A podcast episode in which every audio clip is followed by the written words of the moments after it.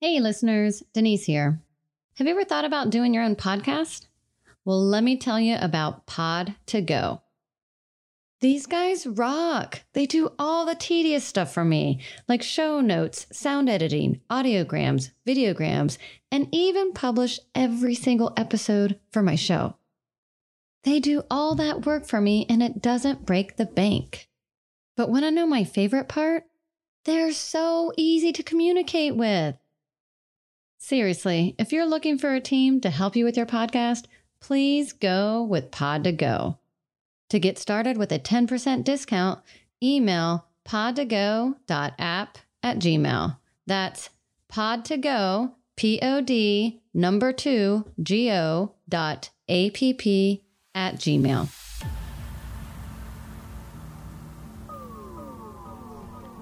Frustrated with your pain or injury? That sucks, but I'm here to help. Hi, my name is Denise DeShetler, and I'm a bodyworker and educator. Why is it so hard to find the care we need to feel better? Most of my clients have asked that question for years until we started working together. Now I'm going to help you find those answers. I'll explore different health disciplines and chat with talented practitioners. We'll share our insights and practical advice to help you get the results you need to feel good again. Because seeking the right care for your health can be a pain in the arse. But with me, your wellness journey will turn into a fun filled adventure. Buckle up, baby, for the Passionate Health Advocate Show. Welcome, listeners, and thanks for joining. I'm happy you're here. Today, we are going to a place where one woman's thinking outside of the box for reproductive health made her a living testament to the body's ability to heal. Let's buckle up.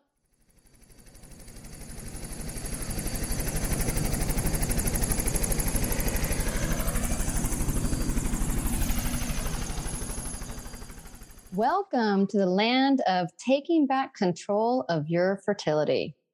We are searching for Erica Hoke, infertile mama four, publisher, and best-selling author. Is that you? It's me. I'm right here. Great. Well, I'm so happy that you're here and taking us to this land. And I'm sure a lot of people listening are probably like, what? How can we control our fertility? So, do you want to tell us a bit about what even got you to this land? Yeah, my story um, started at the age, well, a little bit prior to the age of 35. I knew um, as a newly married uh, woman that I was going to have some problems and challenges um, getting pregnant. I had, I ended up with seven diagnoses um, in all, but at that time I had a couple of them. And so I, I knew that I might had a, had an idea that I might have some challenges, but it wasn't until um, we had gone to see a fertility specialist and they told us that we had better chance of hitting the lottery um, than getting pregnant and that we would need donor eggs, so less than a 1% chance. Um, and that IVF wasn't um, an option for us, which that was my backup plan. Um, and that went right out the window. Um, it wasn't until that point um, that I realized that I was going to have to figure this out if I wanted to, if I wanted to get pregnant. So I set about um, researching what affects infertility, and almost everything affects uh, affects fertility. And uh, and just started implementing um, diet and lifestyle changes, um, traditional acupuncture, acupuncture and traditional Chinese medicine, and um, things along those lines, and was able to uh, get pregnant the first time at 36 um, on our own, and naturally, naturally, mm-hmm. yeah. Um, we couldn't do IVF. I didn't have. I had uh, low ovarian reserve. Uh, we didn't have the money anyway, honestly. Um, and then at 39, we had our twin boys. Two years later, a little bit more than two years later, also without the help of reproductive medicine.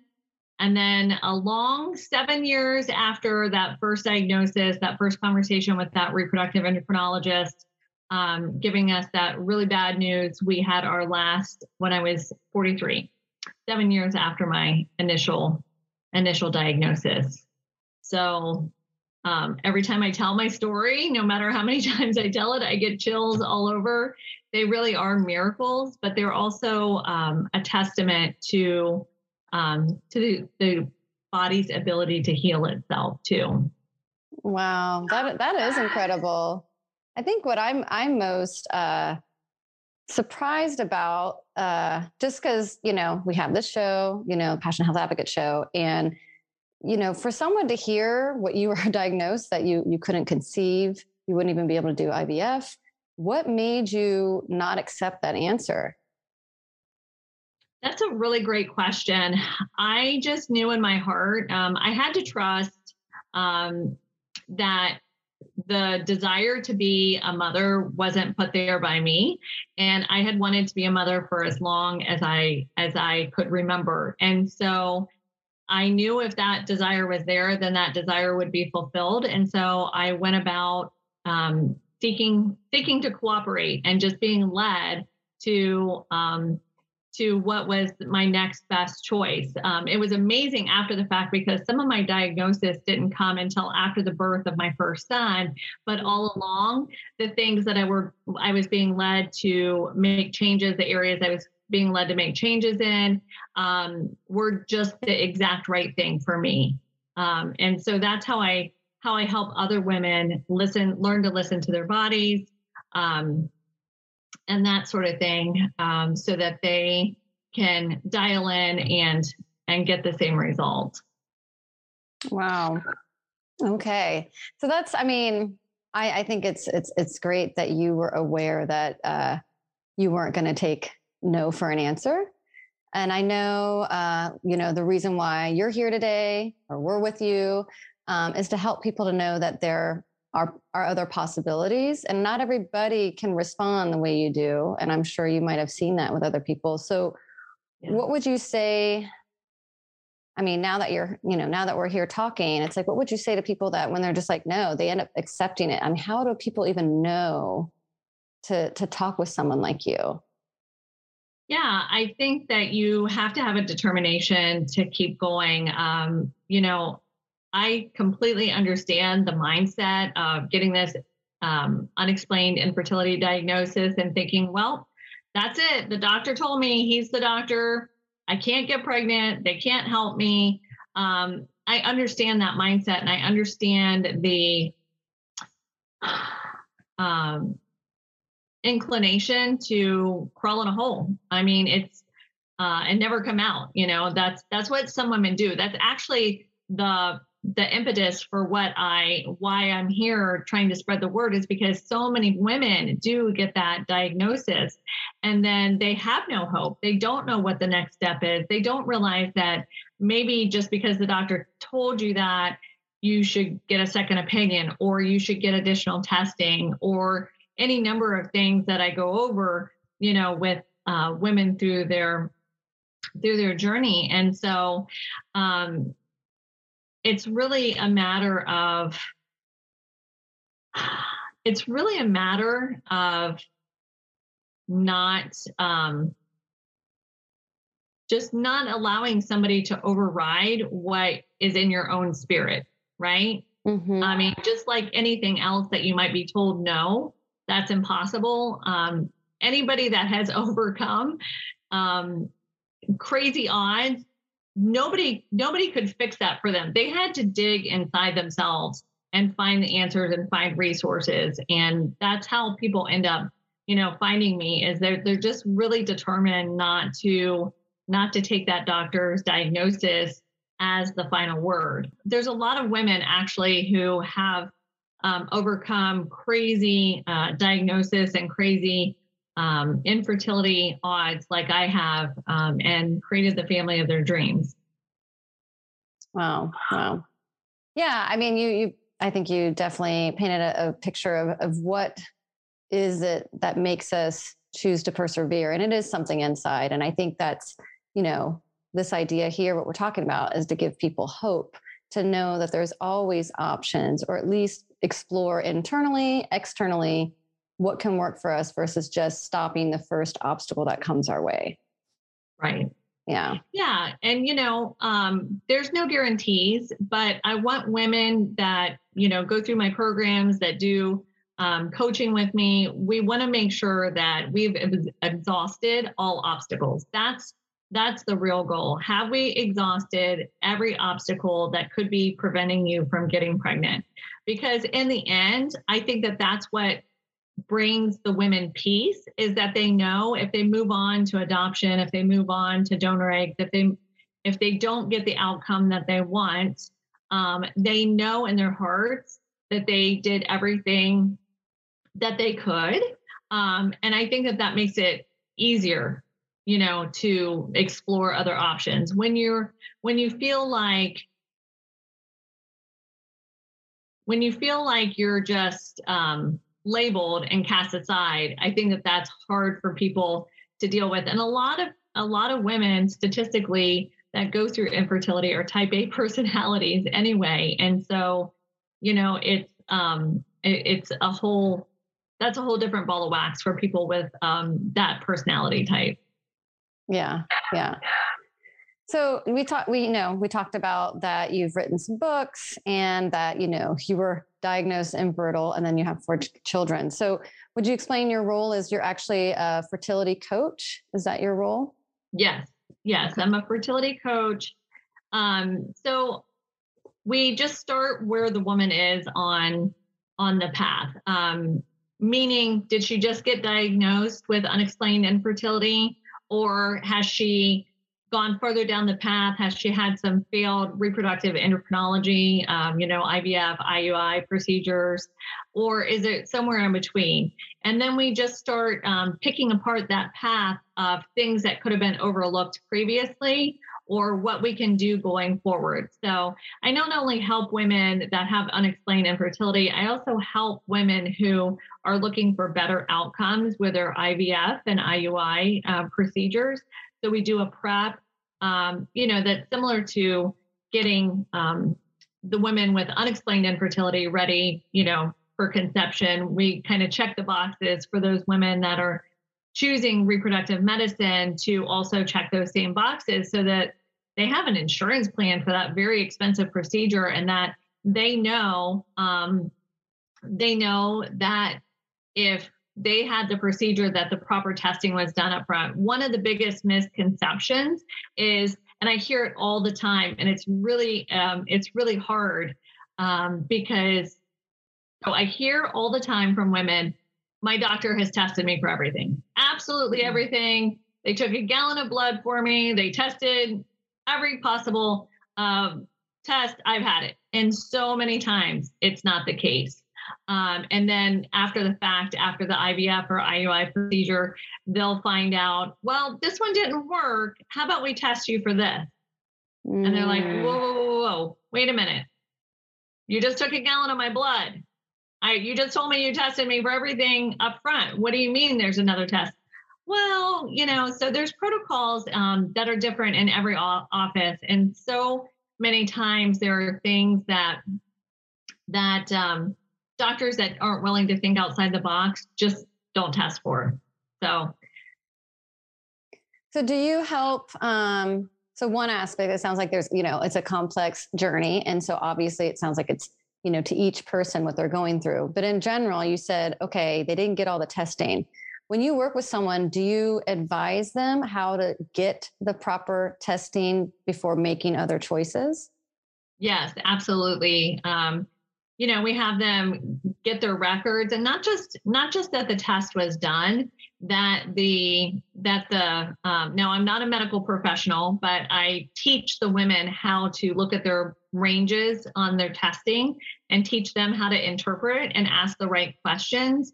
Um, for instance thyroid um, is a big one that uh, a lot of t- a lot of times comes back in range or normal so, you know, what I teach the women to do is to go back to a pre um, a pre-symptomatic time when they were tested for that. Usually, you know, that's something that's done in their health records um, as part of a physical. Um, so they go to a pre um, symptomatic time and they find out what's normal for me. What was my what was my testing you know, two years ago, three years ago, before I was symptomatic. Um, or even they might not be symptomatic, but what was my testing um, several years ago? Why has it moved in three years to this level? So I teach them to ask good questions of their practitioner and to to kind of find that needle in the haystack um, of what is moving along in their in their testing. Okay. Okay. And then so you you brought up a lot about unexplained uh was it unexplained diagnosis or unexplained results? Yeah, unex- unexplained infertility, right? They just yes. get a, a diagnosis that unexplained, which means that the doctors can't help them. Okay, because when I hear unexplained, it's like they don't know why the doctors can't help them. Is that what you mean? Well, the diagnosis means there's no um, there's no medical reason that they should not be getting pregnant. Mm. As far as as far as from a medical standpoint, the doctors can't find any reason. Hormone levels, everything looks good. Um, so they're they're given this label, and it's like, well, just keep trying. Ah, I see. Okay. Okay. And, and that of, I would imagine is probably pretty common, huh? It's very common, and they're just kind of shooed away. Um, and this is where the advocacy um, comes in. You know, teaching the women to advocate for themselves, get a second opinion, um, what to look for in a healthcare provider, what that collaborative relationship looks like, because so many people have the mindset that um, that the the doctor is I don't want to say God, but you know, like the the it's the end all be all. And I tell these women, you have lived in your body the longest, you know your body the best. You're the one that gets to decide, you know, if you feel like that is that's a good diagnosis for you or not. Not um not somebody that, you know, you spend 15 minutes with, you know, once or twice a year. So um, having that, teaching them to have that collaborative relationship where they find a practitioner that is willing to um, partner with them and, and asking questions and looking at things that might be kind of outside the box and outside the norm is really key. That's excellent. I'm so glad that you do that because I, I mean, I'm always saying for me, and this goes for medical professionals as well as uh, a patient. You know, I've been working with people for a long time, and it's always meet in the middle. You know, and uh, the patient, everyone is an expert of their body. No health professional is an expert of your body. And so I love that because of all of your experiences, and now that you're helping people, you're bridging that gap between patient and physician and how especially when i can imagine how emotional you know trying to get conceived when when when it's not happening and maybe people feel like there's a deadline so the fact that you're bridging that gap so both practitioner and patient can meet and come up with a better treatment plan that's that's exactly what we hope that's like the best win-win right there yeah and it, it sounds like it should be a given right it sounds like well that's that sounds right. Why isn't it like that all the time? But, um, you know, I'm not anti-medicine at all. I had a lot of surgeries also, you know, a lot that came along with my diagnosis, and I know that they helped and contributed to um, to my conceptions. But um, you have doctors, and you know, one of the things that people don't know about reproductive medicine is that the um, fertility doctors are graded by their success rate. So if you're not a good candidate, um, like we were dismissed from our practice because they we weren't a good candidate, so they had to get us out of the roster for the um, for the practice. Um, and so oftentimes women are given a diagnosis or they're not a good candidate or um, you know that doctor only runs a certain protocol and all these things come into play you know that people don't realize well maybe another doctor could help you if they didn't you know if they if they wanted to think outside the box. You know some doctors are just very inside the box. They have their protocol. They're looking for that ideal candidate so that they can have their score be look pristine you know so. Yeah and i think on that end, I know that's very complex because I know there's a lot of excellent doctors out there, and some, you know, have their hands tied. It's not necessarily what they want to do. So I think it's just, yeah.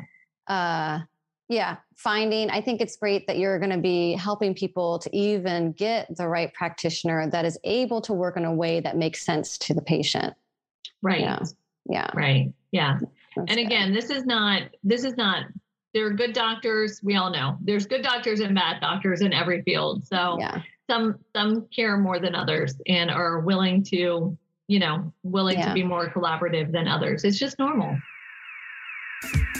Oh yeah, it's the passionate health advocate dance break.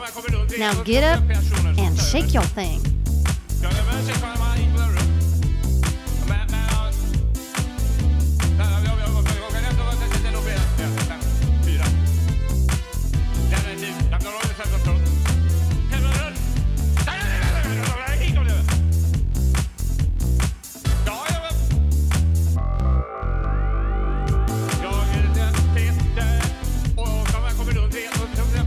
Exactly, exactly.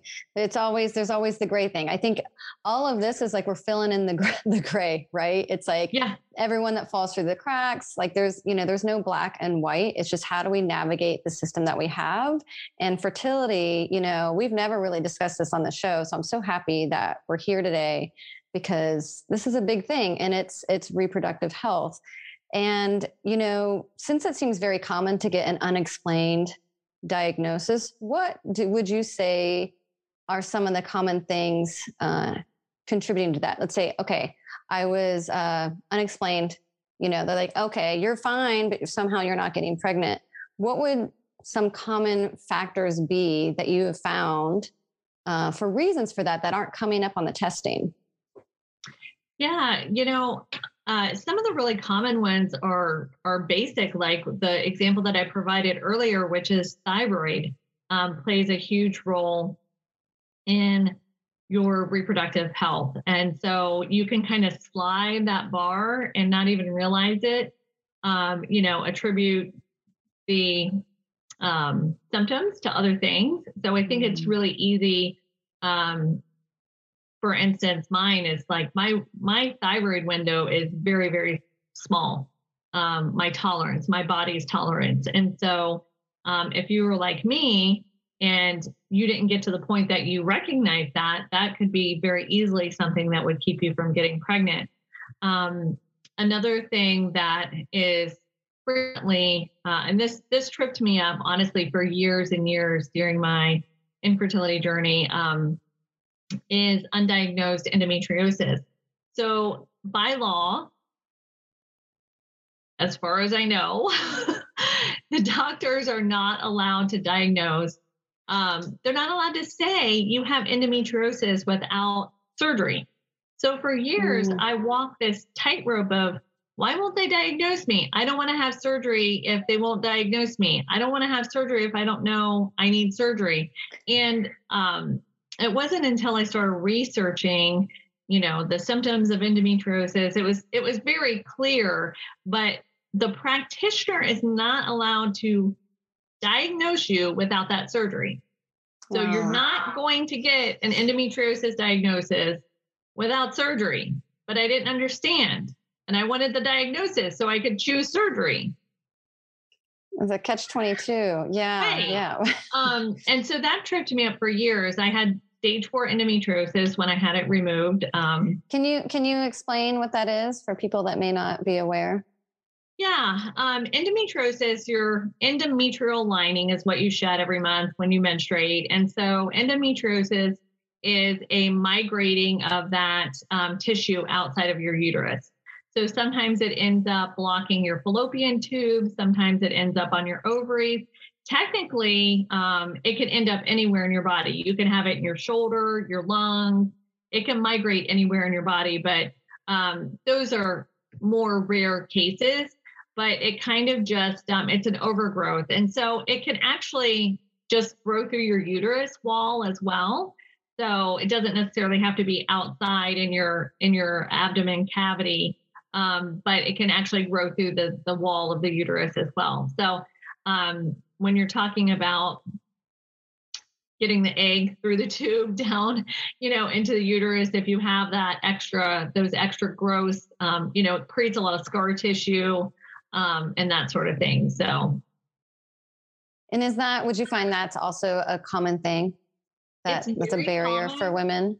Yes, it's very common. And I'm seeing more and more cases of silent endometriosis where they don't have like the terrible, painful periods and um, and the heavy bleeding and things like that.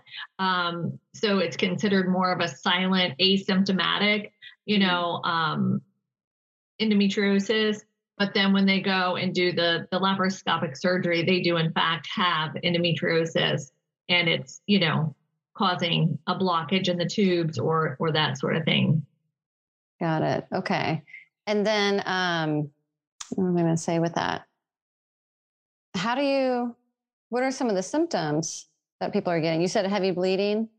Heavy bleeding, pain, those are typical symptoms. Um, bloating, um, like excessive bloating.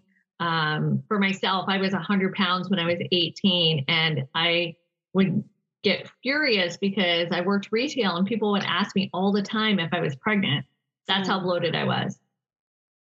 Got it. It took okay. 12 years to get a diagnosis, um, you know, for for the endometriosis. So um, those are a few um, common things for unexplained. There's also um, something called uh, factor V Leiden, which is a blood clotting disorder. Um, so there's a few blood clotting disorders that are very pop, very common in the population um, that are not tested for. Uh, until you have a miscarriage or several miscarriages. Uh, unfortunately, in the UK, they will not test you, give you a genetic blood clotting panel test until you've had three miscarriages. So I really, you know, feel terrible for those women that don't have access to, um, you know, it's a it's a public healthcare system. They can't even pay out of pocket in most cases. Um, it's if it's expensive here, it's outrageously expensive there to go and uh, pay for private care. So um, when we saw a geneticist after our first son was born, I this is something that I was diagnosed with um, prior to getting pregnant. She said that up to 80% of the population is actually a carrier, but it's mm. just not always expressed. And so um, it's kind of a wily, a wily little, you know, um, mutation because it can actually cause primary infertility, secondary infertility. It can cause early, mid, and late miscarriage and stillbirth. So it just depends on um, your genetic makeup and how how uh, your body is processing the estrogen. So, okay. So here in the in the U.S., you're saying that that is something that can be tested, so people will know ahead of time. Yeah, yeah. I uh, if if anyone has had one miscarriage, I strongly encourage them to get tested for factor V Leiden, or if they're able to, you know, with insurance. Um, usually the doctors can code it if you've had a miscarriage um, to have the full blood clotting panel because there are a few outside of that, but that's that's the one that's the most common for sure. Okay. Okay. And then besides these uh, physical barriers, do you find that there's anything else that maybe you know isn't expressed in like Western medicine um, that could be preventative for uh, fertility?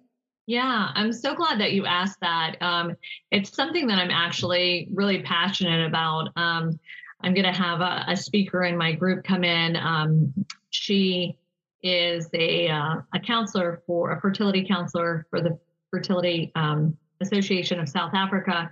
And the reason that she's coming to talk to our group is because trauma is um, not only the trauma from the infertility process of repeated losses, uh, disappointments, month you know month after month, um, not being able to get pregnant, you know, uh, repeated failed procedures, but there's a big um, there's a big link of women who are uh, going through infertility and have a history of trauma.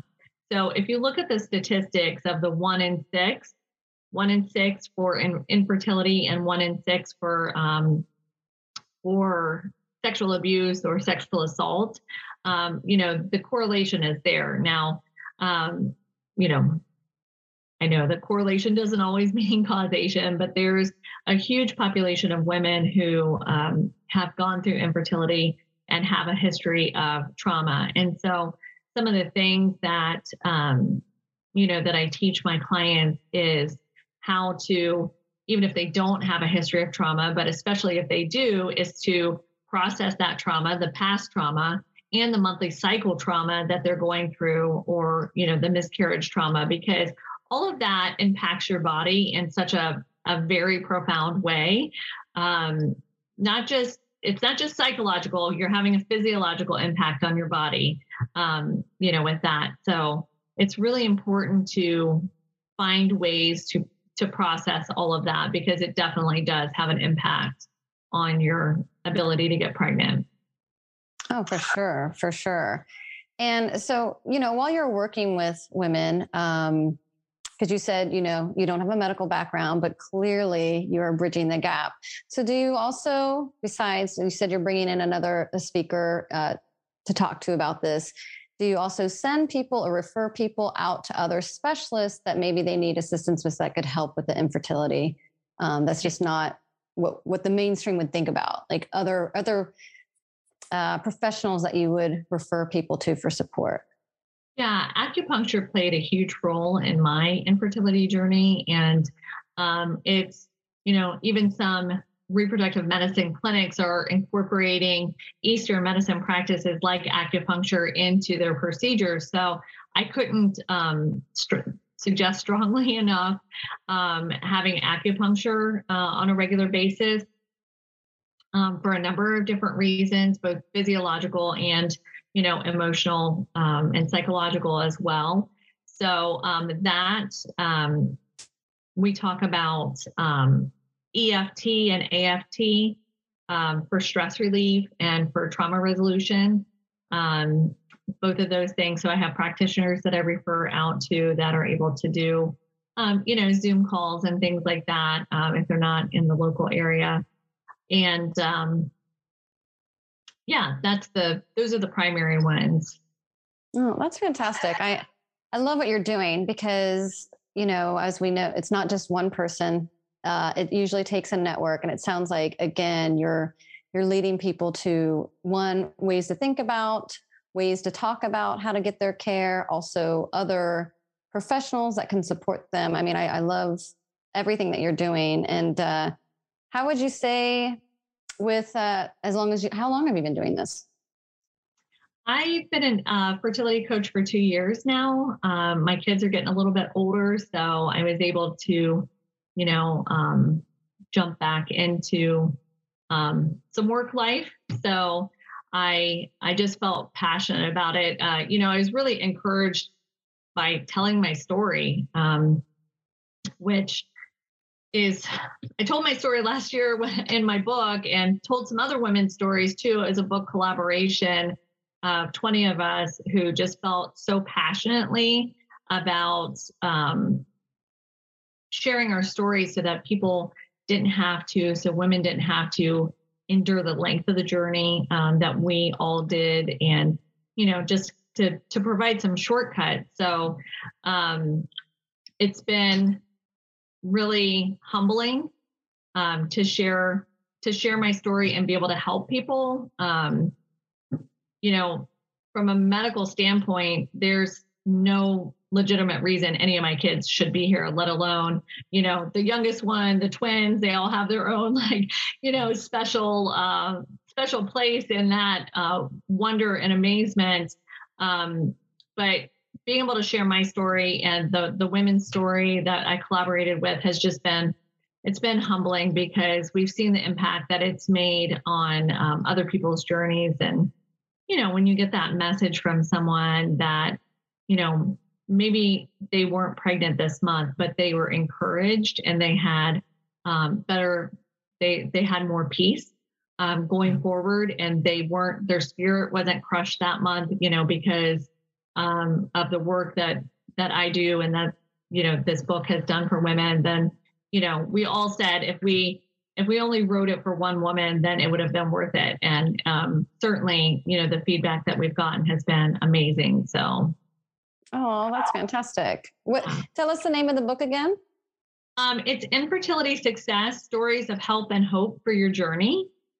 And each chapter includes a way to contact um, the chapter author directly, as well as um, free resources in every chapter from every contributing author. So, you know, we really wanted to personalize um, people's access to to the authors um, if they connected with them, if it if their story resonated with them. So, oh, that's great. And are these? You said you have twenty stories, right? Ch- twenty chapters. Yeah. And are these all, like a variety of backgrounds and situations? Yeah. They are, yeah, they are. Um, some of it is reproductive medicine. We have a few um, that did NaPro technology. We did some that um, had donor eggs.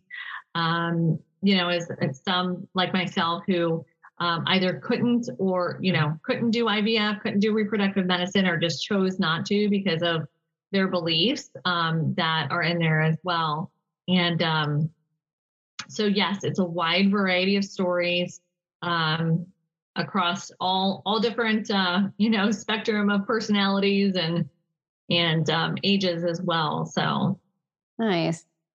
Uh, where would uh, where, where can someone get the book? Yeah, it's on Amazon, and um, we're actually it was so popular. I had a few uh, contributing authors that um, because they were pregnant, couldn't uh, couldn't make the deadlines for this. So we're actually doing oh. more stories of help and hope that'll be out this year. And um, you know, we talked about the mental health component of the infertility process, and in the process, in the in the time of collaborating, you know, with these other women, I'm sure that you know you could understand we got very close and we all decided that um, a few of us, a few of us decided that had had some mental health struggles after um, our infertility journey to write um, a follow-up book. So there's actually a series of books coming out in 2022, um, and that one is going to be infertility success to total mess. Um, it's about PTSD, um, P- postpartum depression after infertility because the one thing that often happens is that the expectation is that that's a magic wand that we're going to wave, right? I'm mm-hmm. pregnant, everything is fixed. All that trauma that I endured, I'm going to shove it in a shoebox under my bed, right? And then the whole pregnancy, they are very concerned that the, you know, that they're going to lose the pregnancy, that something's going to happen during birth that when the baby's a newborn everything in the world is going you know like could kill this baby. And there's a lot of um, there's a lot of struggle in that way to resolve some of those feelings that might not have gotten processed along the way so. Yeah i can imagine. I mean these books sound incredible. I mean i know for me uh just at least what I what I see of people in my life or, or knowing that they've gone down that journey, it's usually a very private matter, right, between them and their partner. And uh, it's not something. It's like people don't even want to talk about it because they don't want to jinx it, or they can't talk about it because they're exhausted or emotionally drained. And so it sounds like you're giving, you know, even a community, even if they're not speaking with them, just yeah, where you can feel like you're so alone on a journey, as I can imagine uh, to now having a community of just and also expectations right? Expectations right. for the process i think that's a big thing. Yeah. Yeah absolutely. Um, so yeah that book will be out um, in 2022 also but there are some spots available in that so we're still taking applications. Um, but the expectations that society puts on new mothers that's a whole nother that's a whole nother show for us, right? We'll have to go to a different land for that one. yeah, we have to go to a different land for that one. But really, um, you know, to circle all the way back to that trauma um, resolution as you as you are going through it, and not to um, not to try to hide from that because it's not it won't go away, you know. And it's if your end result is a healthy pregnancy and a healthy healthy baby and healthy mother, you know, we have to get ahead of that um, so that you don't have the outcomes that, you know, myself and some of the other ladies had, um, which is a lot of pent up, you know, um, anxiety um, once baby comes, you know. So yeah, we don't yeah. want that. Jo- we don't want that that joy to be taken away. Right, right. Wow. So, what would you say to people listening, people that you know need to hear this information? What kind of uh, advice would you say right now, um, if they're having struggles? Like just something, even before working with you, what would be some advice?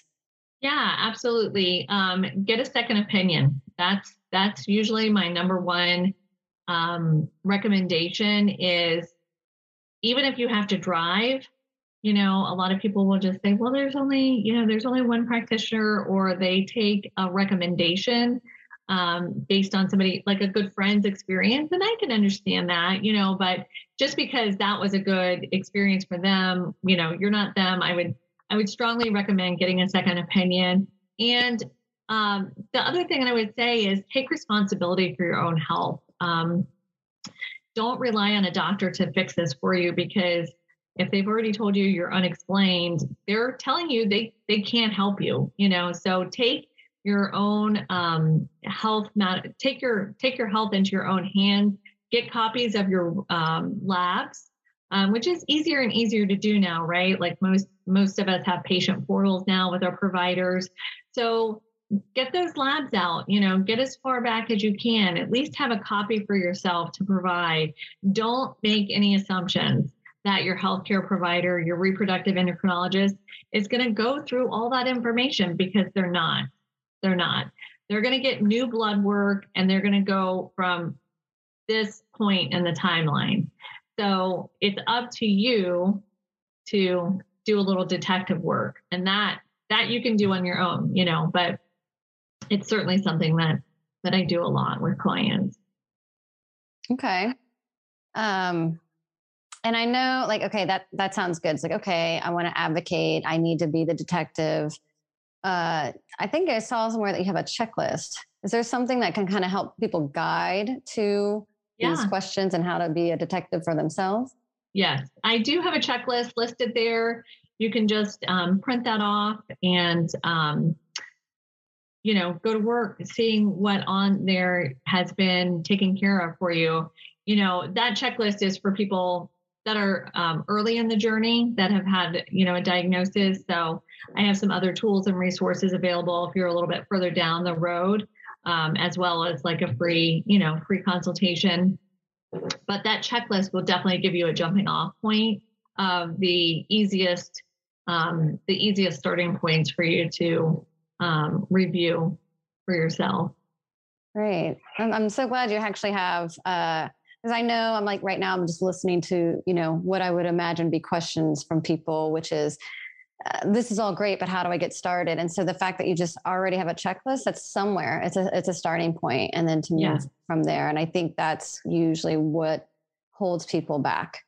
Is, yeah, is they just, just literally don't know. Yeah. Oh, I'm sorry. They just literally don't know where to turn. They're just like, I I don't know what to do now. Right. what am I supposed to do now? You know? And so, yeah, it's definitely um, helps them av- begin to advocate for themselves and ask for additional testing and, and that sort of thing. That's great. And then, okay, so if people want to work with you, how would they get a hold of you and what would that process look like?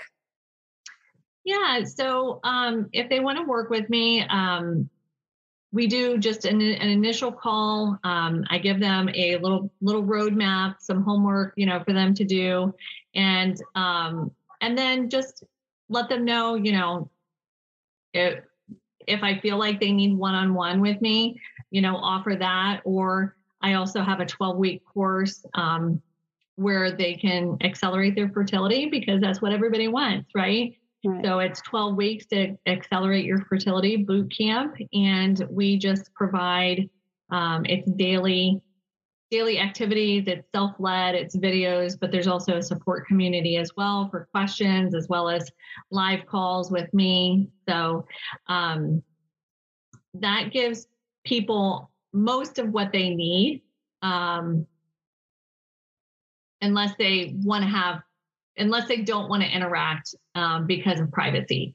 So that would give them everything that they would need in terms of tools and checking boxes for testing and diet and lifestyle changes. Um, and then there's also the one-on-one coaching if they want to discuss something personally and not in a, a group forum. Okay. No, it sounds like you're reaching kind of different, uh, you know, usually someone that either wants to go in hardcore and they're ready and they want to have the one-on-one guidance or someone that just needs to kind of go at their own pace and, and take all the information in. So it looks like you have two types of services for that. So that's great. Yeah. Nice.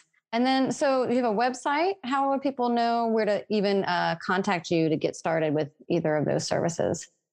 Yeah, so there, um, it's on my uh, website. It's just my first and last name, ericahoke.com.